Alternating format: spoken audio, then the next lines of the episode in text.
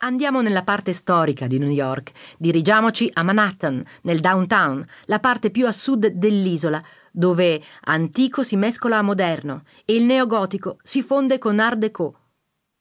Ah, sapete che Manhattan è un'isola, vero?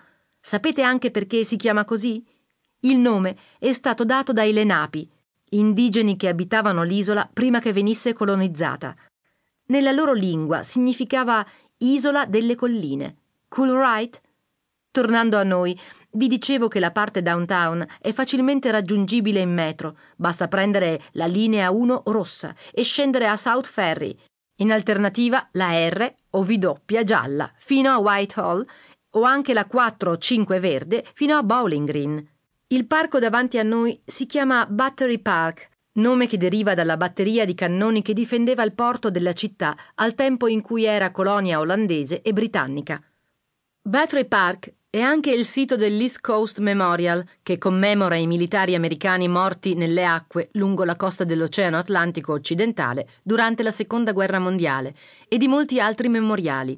Il parco è solitamente trafficato da agili scoiattoli e al centro del parco si trova l'inconfondibile Castle Clinton, attualmente biglietteria per i traghetti diretti verso la Statua della Libertà ed Ellis Island. Ah, si vedono Rangers nei paraggi del Castle Clinton. Noi diremmo guardie forestali. Questa fortezza è considerata monumento nazionale, nonché luogo storico. Da queste parti del parco si intravedono in lontananza le due famose isolette di Liberty ed Ellis Island. Siete mai stati a Liberty Island? L'isola dove si trova la famosissima ed inconfondibile Miss Liberty, ovvero la ormai ultracentenaria Statua della Libertà. Io ci sono stata tante volte, forse troppe. Se decidete di andare a visitarla, vi consiglio di arrivare almeno al piedistallo. C'è un biglietto da acquistare per assicurarsi la salita e non si può comprare sull'isola stessa. Avrete una vista migliore di Manhattan e dello skyline e sarete qualche metro più in alto rispetto agli altri.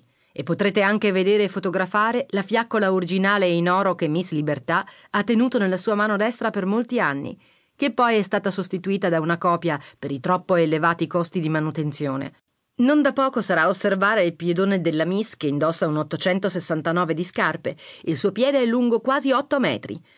L'altra isola, nelle vicinanze, non da trascurare, è Ellis Island. L'isola ha cambiato diversi nomi durante gli anni dalle tribù indiane fino a che non è stata acquistata da Samuel Ellis nel 1770 per poi prendere il nome di Ellis Island in suo onore. Ellis Island è stata per ben 62 anni il luogo di passaggio di milioni di immigrati, più di 12, che arrivavano principalmente dall'Europa. La prima persona ad entrare in America tramite Ellis Island